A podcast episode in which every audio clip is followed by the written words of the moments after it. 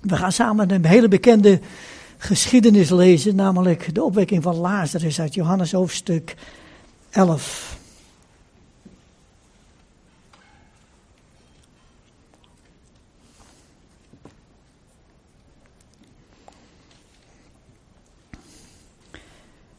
Een, indruk, een indrukwekkende geschiedenis waar we heel veel uit kunnen leren. We gaan het lezen samen vanaf het eerste vers. Er was iemand ziek, Lazarus van Betanië, het dorp van Maria en haar zuster Martha. Maria was het die de Heere gezalfd had met mirre en zijn voeten met haar haren had afgedroogd. En haar broeder Lazarus was ziek. De zusters zonden hem bericht, Heere, zie die gij lief hebt is ziek. Toen Jezus het hoorde, zeide hij, deze ziekte is niet ten dode, maar ter ere Gods, opdat de Zoon van God erdoor verheerlijkt worden. Jezus nu had Martha en haar zuster en Lazarus lief. Toen hij dan hoorde dat hij ziek was, bleef hij daar daarop nog twee dagen ter plaatse waar hij was. Daarna echter zeide hij tot zijn discipelen, laten wij weder naar Judea gaan. De discipelen zeiden tot hem, Rabbi, onlangs trachten de Joden u te stenigen, en gaat gij weder daarheen? Jezus antwoordde, gaan er geen twaalf uren in een dag? Als iemand overdag loopt, stoot hij zich niet, omdat hij het licht van deze wereld kan zien.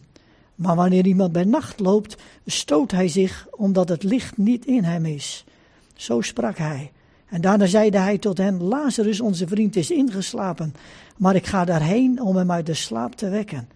De discipelen zeiden dan tot hem: Heere, als hij slaapt, zal hij herstellen. Doch Jezus had het bedoeld van zijn dood. Zij echter meenden dat hij het van de rust van de slaap bedoelde. Toen zeide Jezus ronduit tot hem: Lazarus is gestorven. En het verblijdt mij om u dat ik daar niet geweest ben, opdat gij tot geloof komt. Maar laten wij tot hem gaan. Thomas dan, genaamd Didymus, zeide tot zijn medediscipelen: Laten wij ook gaan om met hem te sterven. Toen Jezus dan aankwam, bevond hij dat hij reeds vier dagen in het graf lag. Betanië nu was dicht bij Jeruzalem gelegen, op een afstand van ongeveer 15 stadien. Veel uit de Joden waren tot Martha en Maria gekomen om haar te troosten over haar broeder. Toen nu Martha hoorde dat Jezus kwam, ging ze hem tegemoet. Doch Maria bleef in huis zitten. Martha zeide tot Jezus, Heere, indien gij hier geweest waart, zou mijn broeder niet gestorven zijn. Ook nu weet ik dat God u geven zal al wat gij van God begeert. Jezus zeide tot haar, uw broeder zal opstaan. Martha zeide tot hem, ik weet dat hij zal opstaan bij de opstanding ten jongste dagen. Jezus zeide tot haar, ik ben de opstanding en het leven. Wie in mij gelooft zal leven, ook al is hij gestorven. En in ieder die leeft en in mij gelooft, zal in eeuwigheid niet sterven. Gelooft gij dat? Zij zeiden tot hem, ja heren, ik heb geloofd dat gij zij de Christus, de Zoon van God die in de wereld komen zou. En na deze woorden ging ze heen en riep haar zuster Maria in stilte en zeide, daar is de meester, hij roept u. En toen zij dat hoorde, stond ze eilings op en ging tot hem. Jezus echter was nog niet in het dorp gekomen, maar bevond zich nog op de plaats waar Martha hem ontmoet had. De Joden dan, die met haar in het huis waren en haar troosten, zagen Maria eilings opstaan en naar buiten gaan. En ze volgden haar, vermoedende dat zij naar het graf ging om daar te wenen. Toen Maria dan kwam waar Jezus was en hem zag, viel ze hem te voet en zeide tot hem, Heere, indien gij hier geweest waart, zou mijn broeder niet gestorven zijn. Toen Jezus haar dan zag wenen en ook de Joden die met haar medegekomen waren zag wenen, werd hij verbolgen in de geest en diep ontroerd. En hij zeide, waar hebt gij hem gelegd? Zij zeiden tot hem, Heere, kom en zie. Jezus weende. De Joden dan zeiden, zie hoe lief hij hem had. Maar sommigen van hen zeiden, had hij die de ogen van de blinde heeft geopend niet kunnen maken, dat ook deze niet stierf? Jezus dan wederom bij zichzelf verbolgen, ging naar het graf. Dit nu was een spelonk en er lag een steen tegenaan. En Jezus zeide, neem de steen weg. Martha, de zuster van de gestorvene, zeide tot hem, Heere, het is er, er is reeds een lijklucht, want het is al de vierde dag. Jezus zeide tot haar, heb ik u niet gezegd dat gij, indien gij gelooft, de heerlijkheid Gods zien zult? Zij namen dan de steen weg. En Jezus sloeg de ogen opwaarts en hij zeide, Vader, ik dank u dat gij mij verhoord hebt. Zelf wist ik dat gij mij altijd verhoort. Maar ter wille van de schare die rondom mij staat, heb ik gesproken, opdat zij geloven dat gij mij gezonden hebt. En na dit gezegd hebben, riep hij met luide stem: Lazarus, kom naar buiten. En de gestorvene kwam er buiten, de voeten en de handen gebonden met grafdoeken, en er was een zweedoek om zijn gelaat gebonden. Jezus zeide tot hem: En maakt hem los en laat hem heen gaan.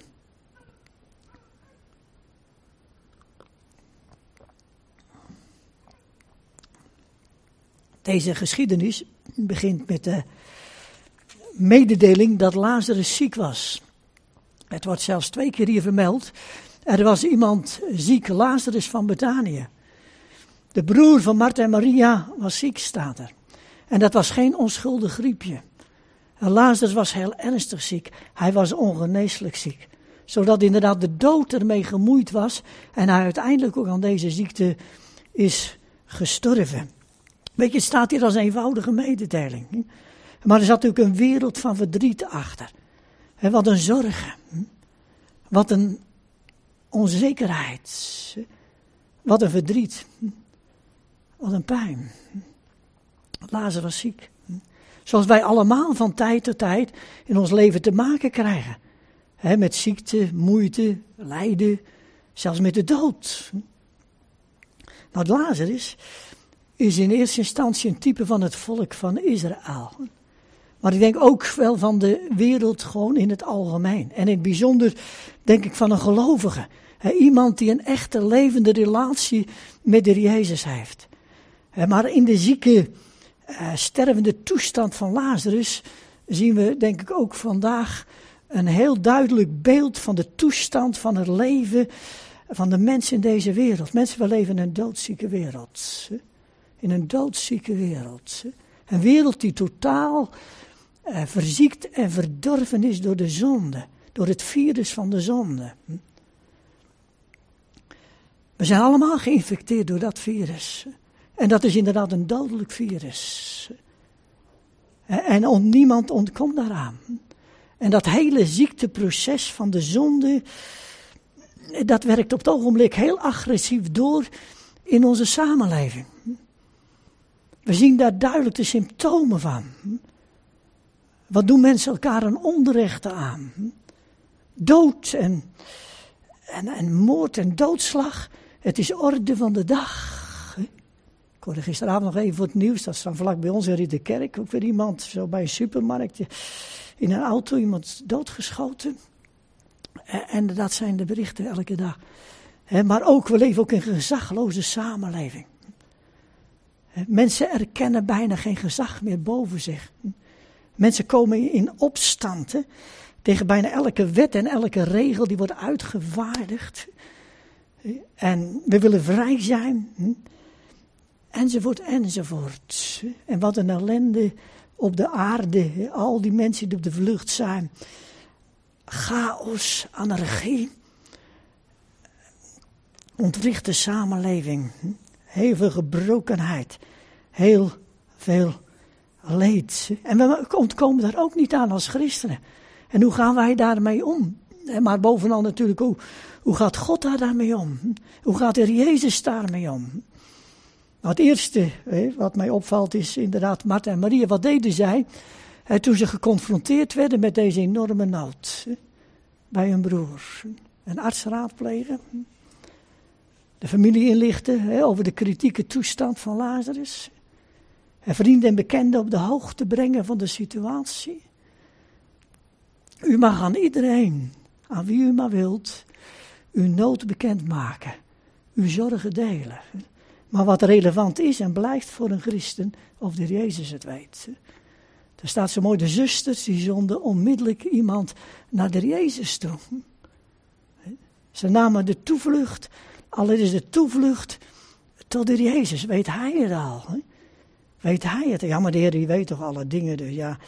Ja, dat is waar, maar God wil gebeden zijn, mensen. God wil gebeden zijn. Paulus zegt, maakt al u, u he, wees er geen ding bezorgd, maar uh, laten maar, bij alles uw wensen door gebed en smeking bekend worden bij God. Aan hem mogen we onze nood bekendmaken. Heere, zie die gij lief hebt, is ziek. Amen.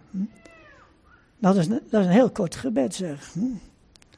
Meer niet. Wat mij opvalt, is dat Martha en Maria eigenlijk helemaal uh, niets concreets aan de Jezus vragen. Ze doen ook eigenlijk geen dringend verzoek op de Heer. Heer, kom nou alsjeblieft snel. Onze broer is ziek, genees hem. Zodat hij in het leven blijft behouden, bij ons blijft. Ze claimen ook geen genezing bij de Jezus. Maar ze leggen eigenlijk gewoon die nood voor hem neer. Heere, zie die gij lief hebt, is ziek. Let op, ze doen een beroep op de liefde van de Jezus, niet andersom. Ze zeggen ook niet, Heer Lazarus die zo ontzettend veel van u houdt. Of Lazarus van wie wij zo zielsveel houden. Nee, Heer, zie die gij lief hebt, die is ziek. Mensen, wij kunnen nooit op grond van onze liefde tot de Jezus een beroep op de Jezus doen. Omdat wij zoveel van hem houden, moet hij ons eenvoudig wel helpen. Moet hij ons genezen, moet hij de problemen oplossen. Daar is onze liefde uh, tot de Heer veel te zwak voor. En uh, onstandvastig, gebrekkig. In vergelijking met zijn sterke, machtige, trouwe, altijd gevende liefde. Dat is Jezus. Daar kun je altijd een beroep op doen. Zij geloofde in eerste instantie, dat vind ik een heel mooi getuigenis. Zij geloofde, later ligt dat wat moeilijker, dat zien we ook wel. Maar zij geloofde, ze hadden een sterk vertrouwen in de liefde van de Jezus. Het feit dat zij wisten hoe immens veel de Jezus van Lazarus hield, was voor hen de zekerheid, het komt goed met Lazarus. Wat er ook gebeurt, maar het komt wel goed met Lazarus. Want de Heer houdt van hem. Hm? Denk als hebben wij dat vertrouwen ook nog. Hebben wij dat vertrouwen ook nog in de Heer. Dat we weten dat God houdt van ons. Wat er ook gebeurt in je leven, de problemen, de zorgen, maar Heer, het komt goed, want u houdt van ons. U hebt ons lief. Ook al druist dat soms helemaal in tegen, tegen ons, misschien tegen onze voorstelling van een liefhebbend God. En er zijn dingen in het leven soms emotioneel, maar ook verstandelijk, soms moeilijk te aanvaarden. Want heb je ook de paradox ontdekt hierin. De enorme tegenstelling natuurlijk. Heere, zie die gij lief hebt, is ziek. Hoe kan God nou iemand van wie hij houdt, die hij lief heeft, ziek laten worden? En laten lijden en zelf laten sterven. Dat valt dan niet met elkaar te rijmen. Hm? Dat kun je bij elkaar brengen. En dat is ook voor heel veel mensen in de wereld, dat weten wij ook, is dat ook het grote struikenblok. Daar vallen mensen over. Maar ook voor een christen kan dat soms een enorm dilemma zijn. God houdt van mij, hè, maar je zit diep in de ellende soms, in de problemen. En er hebben we allerlei narigheid in het leven. En God wordt er in de wereld wordt hij de keihard op afgerekend. Als dat een God van liefde is, zeggen de mensen. Ook met de corona, als dat een God van liefde is, God krijgt dan de schuld. Nee. Omdat wij weinig begrijpen, mensen. Van de liefde van God, maar ook hoe liefde en lijden eigenlijk bij elkaar horen. Ik heb het misschien wel eens in een ander verband gezegd. Juist uh, in het lijden is de liefde van God uh, optimaal openbaar geworden, ten volle openbaar geworden, juist in het lijden van zijn zoon. En is het ook niet zo dat we soms in het lijden het dichtst bij elkaar zijn? Dat we in het lijden juist het dichtst bij elkaar zijn. Soms ook het dichtste bij de Heer zijn, aan het hart van God, als we moeten lijden. Liefde en lijden. En mensen weten helaas ook niet, maar ook denk ik heel veel christenen weten dat niet meer, dat na het lijden de heerlijkheid komt. Na het lijden komt de heerlijkheid. En hoe meer lijden, hoe meer heerlijkheid, zegt de Bijbel. Wij kunnen dat misschien wel moeilijk uh, verklaren en beseffen, misschien beleven, maar het is, het is wel waar. Dat komt hier ook sterk naar voren. Hm? Want hoe reageerde weer Jezus op dit ernstige bericht? Zie, Lazarus is ernstig ziek. Helemaal in paniek, gestrest. Nee. De Jezus bleef heel rustig en kalm. En hij zei heel overtuigd, deze ziekte is niet een dode, maar ter ere Gods, opdat de Zoon van God erdoor verheerlijkt wordt. Dus Lazarus zou niet sterven. Toen dit Jezus dit zei, deze ziekte is niet een dode, toen was Lazarus uh, zo goed als zeker al gestorven en begraven. Daar staat hij vlak voor dat hij woont zich in Perea. En dat was ongeveer één dag reizen naar Betanië. Nou, die bode werd gezonden, was een dag reizen. Vervolgens blijft er Jezus nog twee dagen op de plaats waar hij was. Dat zijn drie dagen, gaat hij zelf ook. Dat is een dag, vier dagen. Toen hij aankwam, staat er, lag hij al vier dagen in het graf. Dat betekent, toen Jezus zei, ja heer, deze ziekte is niet een dode. Dat betekent in ieder geval niet dat een kind van God niet ziek zou kunnen worden of zou kunnen overlijden. Dat gebeurt ook allemaal. Hij bedoelde iets anders. Namelijk dat de dood het uiteindelijk niet zal winnen. De Jezus zag de dood niet aankomen, maar hij zag de glorie en de heerlijkheid van God aankomen. En dat de dood uiteindelijk niet de eer zal ontvangen, maar de levende God en Jezus Christus, die geweldige overwinnaar.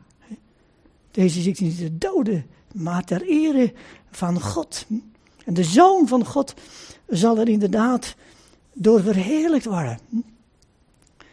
En dan zeggen we, ja, voor, wat betreft Lazarus is niet zo verwonderlijk. Want ja, die is toch wel weer heel snel opgewekt uit de dood. Hij is weliswaar niet genezen, dat moeten we toegeven, maar na vier dagen stond hij alweer op uit. De dood kwam weer terug in het leven.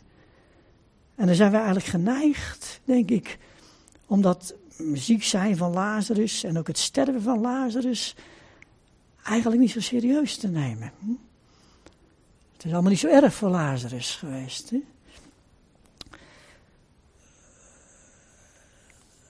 Laat ik dit zeggen. Of je nou vier dagen, na vier dagen wordt opgewekt uit de dood, of we pas bij wijze van spreken na 2000 jaar, dat doet niets af van het feit dat iemand vooraf natuurlijk heel erg ziek geweest kan zijn. De tijd tussen het sterven en de opstanding heeft geen enkel invloed op dat wat eraan vooraf is gegaan. We moeten zonder meer kunnen we aannemen, Lazarus is heel erg ziek geweest. Hij heeft veel geleden. En zijn sterven was geen schijndood, maar hij is werkelijk gestorven. Hij is werkelijk gestorven zoals wij, broeders en zussen, dat ook mee hebben gemaakt in ons leven. Ik denk allemaal misschien wel een geliefde, iemand die overleden is, die ziek geweest is, is overleden, is gestorven. En we misschien ook wel eens hebben gedacht, heren, waarom? Hebt u dit toegelaten? U had het toch kunnen voorkomen? Hebben we dan te vergeefs gebeden om een wonder? Hebben we dan te vergeefs gewacht, heer? U kwam maar niet. Zoals ook hier in deze geschiedenis. Toen de Jezus hoorde dat Lazarus erg ziek was, bleef hij vervolgens nog twee dagen op de plaats waar hij was. Het leek ook nog of de Heer erom deed. Was er opzet in het spel? Hm? Zoals naar ons oordeel, menselijk oordeel, eh, God altijd te laat komt. En eindeloos op zich laat, laat wachten. De Heer maakt kennelijk helemaal geen haast. Met de vervulling van zijn belofte toch? Wat hij heeft beloofd. Wat hij hier traag in het verhoren van onze, onze gebeden zegt. We bidden maar en we wachten maar. En er gebeurt vervolgens niks. De Heer blijft gewoon op de plaats waar hij is. Toen ik, hier heb je die twee dagen. Die komen heel vaak voor. Twee dagen ook in het Johannesevangelie. En dat heeft ook een diepere betrekking tot Israël, heeft dat ook een diepere betekenis.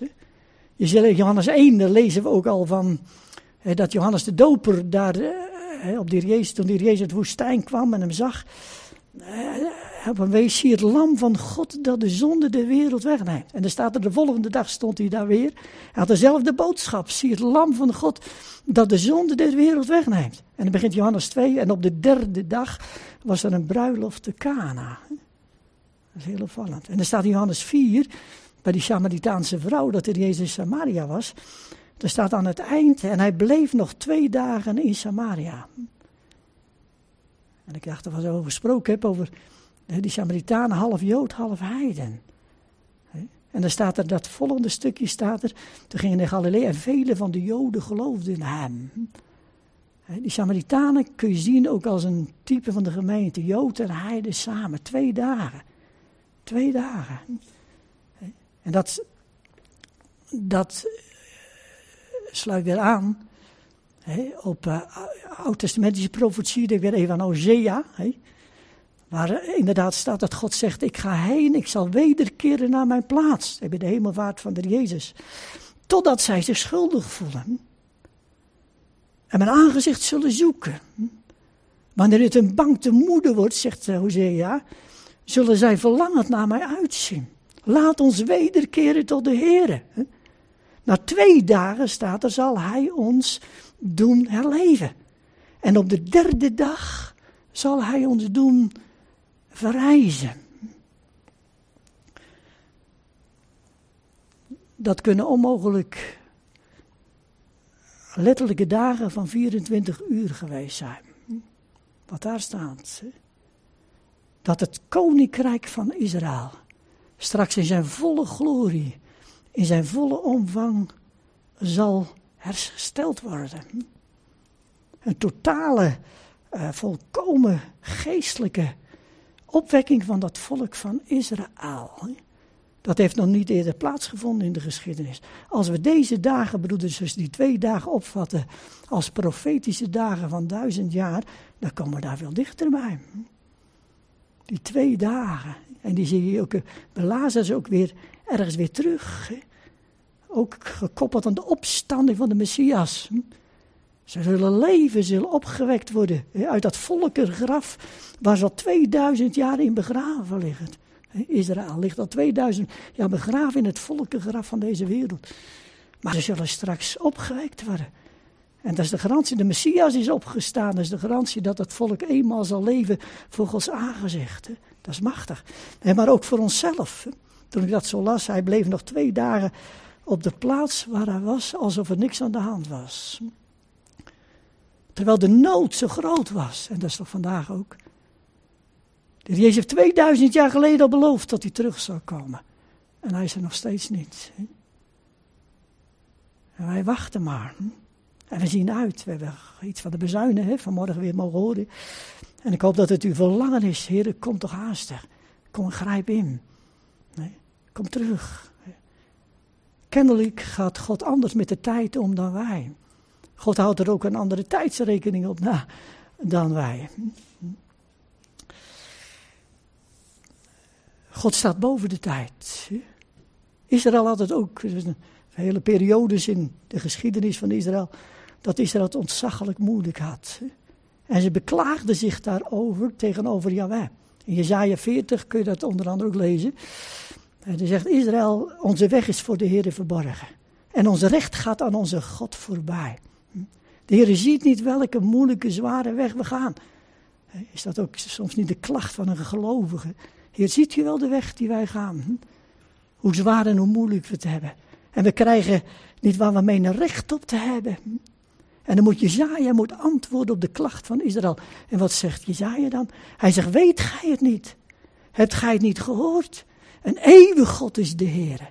Een schepper van de einde der aarde.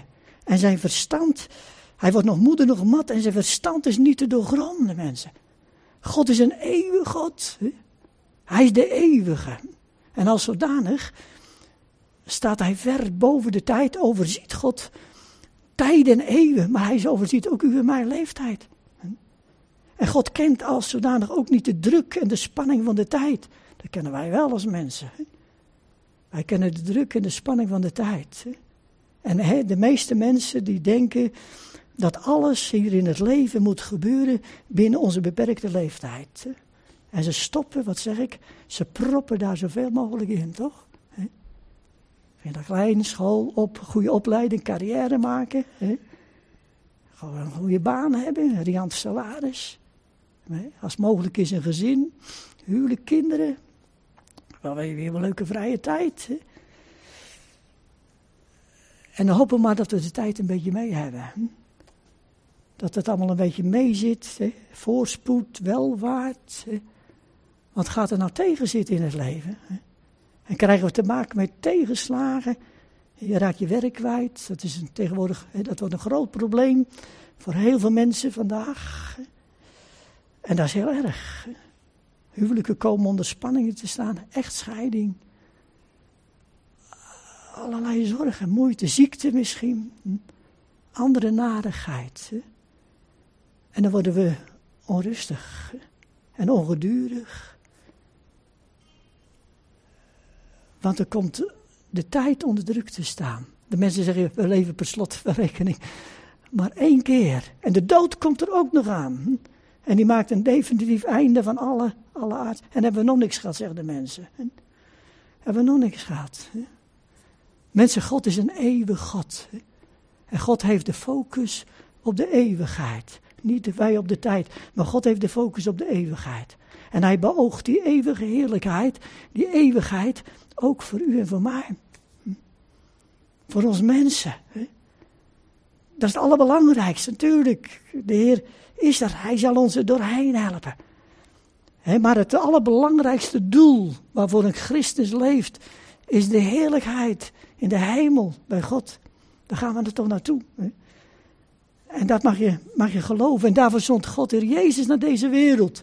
Om ons mensen, ons vergankelijke, tijdelijke mensen, inderdaad te verlossen van dat tijdelijke, dat vergankelijke. En ons te leren te wachten. Echt te wachten op Gods tijd. We moeten leren te wachten op Gods tijd.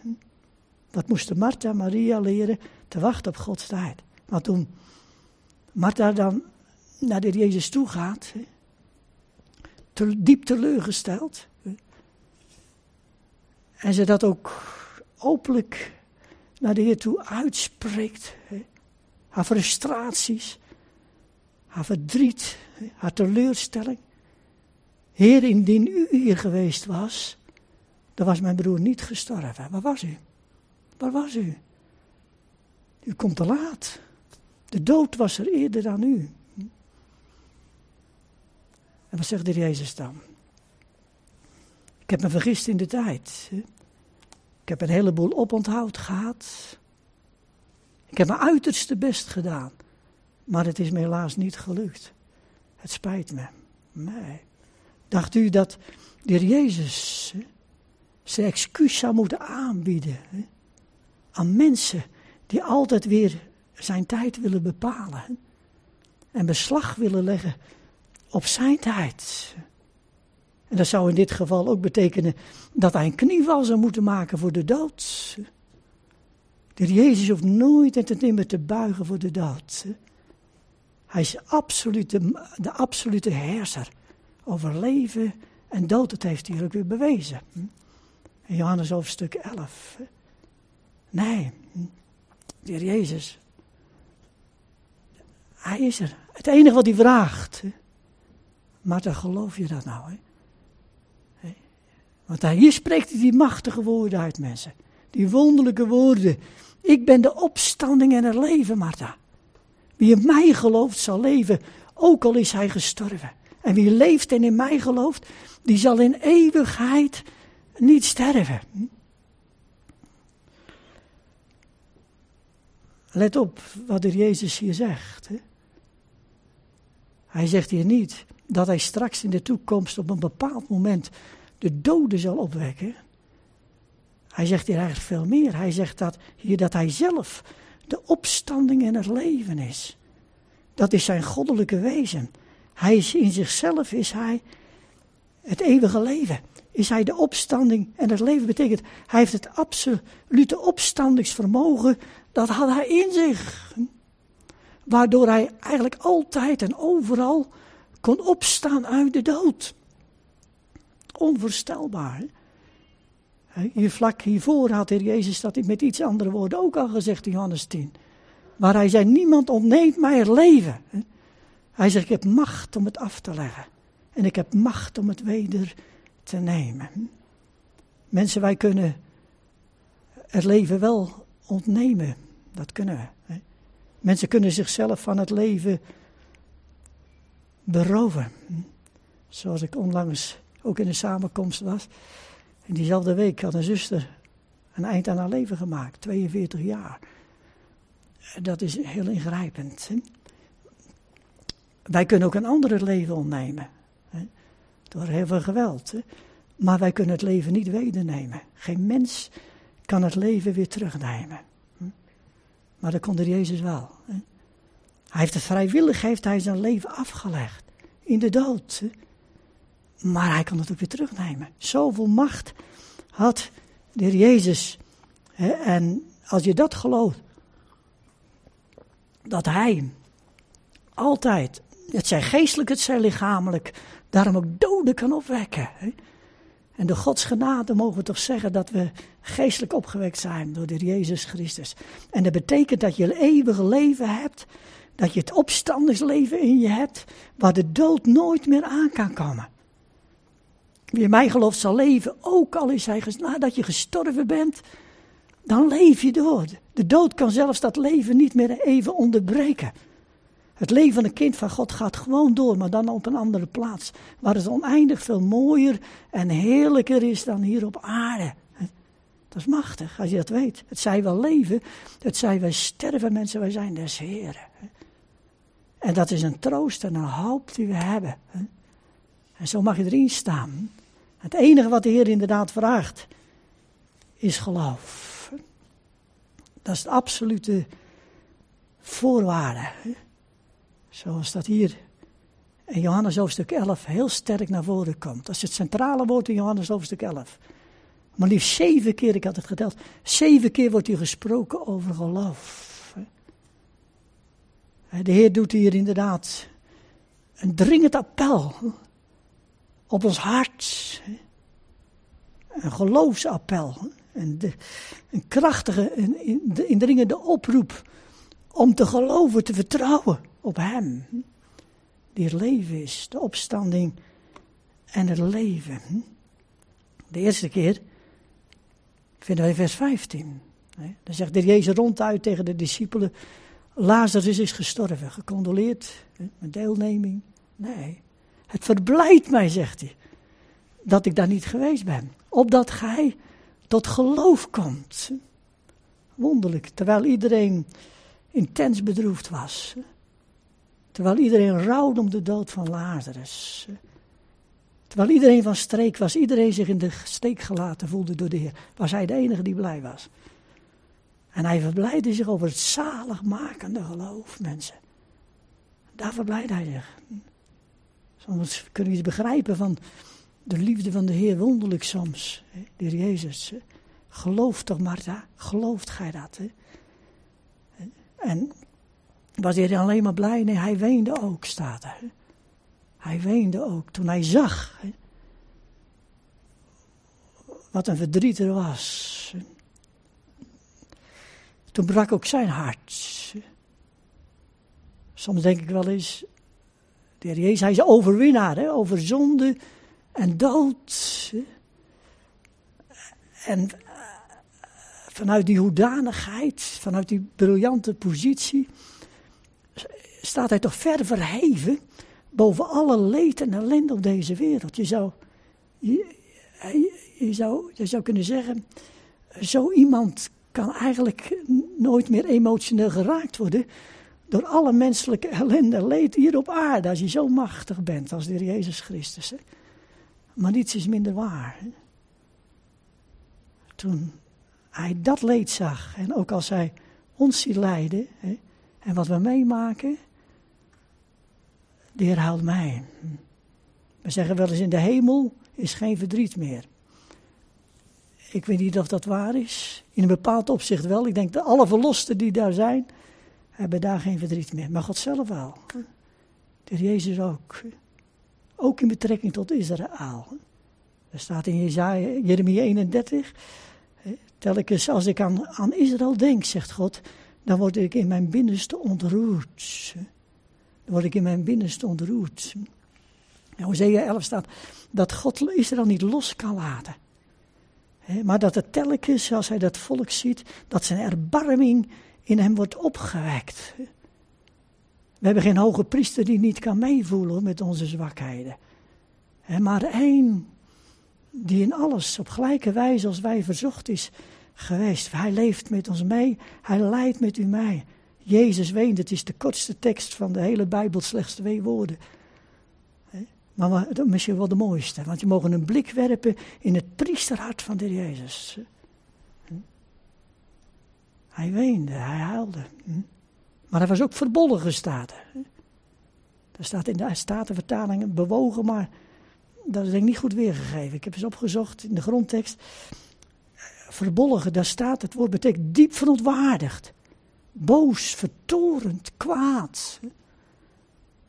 Waarover was hij zo diep verontwaardigd? Op wie was hij zo kwaad, zo boos? Op de zonde, op de dood? Alles wat zij aanrichtte aan ellende? Dacht u dat er Jezus zich kwaad zou maken om de dood? Dat is de dood hem helemaal niet waard, mensen. Als die machtige overwinnaar, als de vorst van het leven, de koning van het leven als de, de, de overwinnaar over de dood, heeft hij in feite niks uit te staan met de dood. Hij kan bij wijze van spreken de dood maken en breken. En dat zonder dood vandaag en nog bestaan en acteren als het ware op het wereldtoneel. En zo deze wereld kapot maken, mensenlevens verwoesten, hebben ze bij wijze van spreken te danken aan deze koning. Ze bestaan nog bij de gratie van deze koning. Maar hij komt om straks de dood te vernietigen. Een definitief einde te maken. Dat zal de Heer doen. Hm? Het is nog niet zover, maar dat, dat komt absoluut. De Heer Jezus heeft geen probleem met de dood hoor. Dat hebben wij. Wij hebben een probleem met zonde en dood. En dit is ook nog onze eigen schuld. Omdat de mens verkeerd heeft gekozen. De ongehoorzaamheid. Dan gekozen voor de zonde, met al alle gevolgen van dien. Dood en ellende in de wereld. En wij moeten eigenlijk dat probleem oplossen, maar dat kunnen we niet. Wij kunnen dat probleem niet oplossen. En dat is nou de genade. Dat is het evangelie, mensen. Daarvoor kwam er Jezus, om dat allergrootste probleem voor u en mij op te lossen.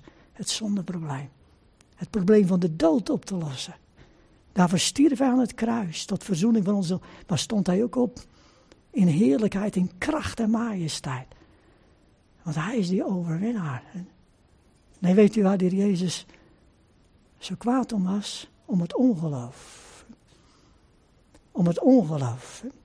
Had hij die de ogen van de blinden heeft geholpen, niet kunnen zorgen dat ook deze niet gestorven was, zeiden de Joden. Ongeloof.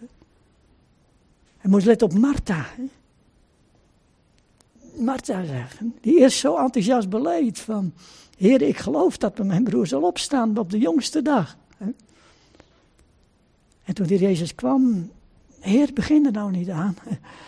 Want het lichaam is in een staat van ontbinding, er is een lijk, doe, dat nou maar niet. Ongeloof. Wat dacht u? Als Lazarus op zal staan bij de jongste, op de jongste dag, na 2000 jaar. Wat er nog van het lichaam van Lazarus over zal zijn. Dan geloofde jij, Heer, ik geloof dat hij zal opstaan op de jongste dag. En daar lag net vier dagen in het graf, zegt ze, doe het niet. Heb ik u niet gezegd, indien gij gelooft, de heerlijkheid Gods zien. Mensen geloven. Maar wat is het soms zwak, hè? Ene keer beleiden wel enthousiast en vrijmoedig. Ons geloof in Jezus. En de andere keer twijfelen we misschien weer aan alles en zijn we misschien soms nog erger dan, dan iemand in de wereld. Ik zeg wel, ons geloof is net als het weer, zo wisselvallig als, als wat. Hè? Maar dat het standvastiger, sterker mag worden. Hè? Haal weg die steen. Hè? Haal weg die steen, zegt de Heer. Een? Ik ben ervan overtuigd dat, dat de weg, mensen, naar het nieuwe opstandingsleven. De weg naar een geestelijke doorbraak. De weg naar een geestelijke opwekking wordt geblokkeerd door de zondesteen van het ongeloof. Door de zondesteen van het ongeloof. Haal weg die steen. En van teleurstelling, soms van bitterheid. Opstand. Ongeloof. Haal weg die steen. Soms moet je dingen beleiden tegenover de Heer. Heer, wat was mijn geloof? Het was zo zwak. Ik weet het. Ik heb niet op u vertrouwd. Ik heb dingen zelf gedaan. Nee. Haal weg die stem. Opdat we zijn stem zullen horen. Van die levende, machtige Heer. Kom uit. Kom in die vrijheid. Ga leven in die vrijheid van het geloof, van het vertrouwen. Niet meer gebonden zijn aan dat grafleven, maar in vrijheid mogen leven. Dat we meer zullen ervaren en beleven van dat nieuwe leven met Christus. Kom uit, de krachtige roepstem van het evangelie. Ook vandaag, ook voor Gods kinderen. De Heer willen doen, want Hij is de opstanding in het leven, mensen. En we zijn op weg naar een volmaakte glorie en heerlijkheid. Geprezen zij zijn naam. Laten we samen danken. Ja, Vader in de hemel, zo willen we u samen danken, ook deze morgen, op deze plaats. Dat u uzelf inderdaad ook vanmorgen weer aan ons wilde openbaren. Heer, we hebben gezien wie u in werkelijkheid bent. Heer, vergeef het ons maar dat we inderdaad vaak zo klein van u denken. Heer, misschien te groot van onszelf. Of van de wereld, van de mensen. Heer, dat we te veel verwachten van onszelf, te veel verwachten van anderen. Heer, geef ons meer vertrouwen in u, in uw woord, wat u beloofd hebt. Heer, u gaat een weg met een ieder van ons. Heer, en kan zijn er inderdaad zoveel dingen die misschien nog voor ons verborgen zijn. Heer, misschien kunnen we ook altijd de weg die we gaan niet begrijpen. Heer, maar één ding staat vast. U komt altijd nooit te laat als de opstanding in het leven. Zult u altijd op tijd komen, maar wel op uw tijd. Heere, leer ons dat maar. Zegen ons, Heere, in het leven van elke dag. Heere, dat we toch nog met blijdschap onze weg kunnen gaan. U weet, Heere, in welke situatie we terechtgekomen zijn. Vader, in wat voor wereld we leven vandaag. Heere, en we worden ja, soms zo bedreigd, of zo voelen we de mensen dat ook. Heere, en er komt zoveel druk te staan op onze, onze tijd en op ons leven. En spanningen kunnen toenemen, angst kan toenemen, maar Heere God, we weten, Heere, dat u al deze dingen ook toelaat. Heer, dat we daarin toch de roepstem van u zullen horen. Heer, die ons uitnodigt om, om u te zoeken. Heer, want u laat zich vinden om bij u aan te kloppen, want u doet open. Heer, u komt alle lof, alle eer en alle glorie toe. Heer, we zien uit. Uit, Heer, naar de zegen die u wilt geven. We zien uit naar uw spoedige komst. Heer Jezus, kom haastig. Dat is onze bede. Glorie voor uw naam. Amen.